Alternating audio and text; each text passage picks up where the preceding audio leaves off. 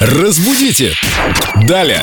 В студии Эльду Радио с нами Виктория Полякова, культуролог, знаток русского языка. Глаза разбегаются. Кто красивше, Лена, Вика? Вика, привет, ты красивее. Доброе утро, да, вот, А я краше. но некрасившая, как Точно. сказал Семен. А я красивше. Так, Такой наверное. бородой, да. Э, Вопрос про слово «красивше». Можно так говорить? Звучит весело как-то.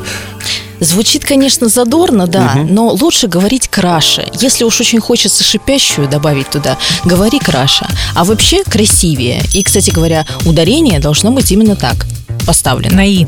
Красивее, Даже да. дети знают, красивее. Потому что иногда любят говорить красивее. О, Я нет. красивее. А я красивее, надо говорить. Я ты да, красивее. Семен, ты да. Это так приятно произносить «я красивее». Ты самый красивый, Семен. На этом и закончим. Семен прекрасен, он красивее Ой, как я всех. это люблю. Продолжайте. В своей среде можно нарушать правила. Парикмахерского искусства, например. Ой, вы сегодня красивше всех моих клиентов. Надо, наверное, бежать из такой парикмахерской.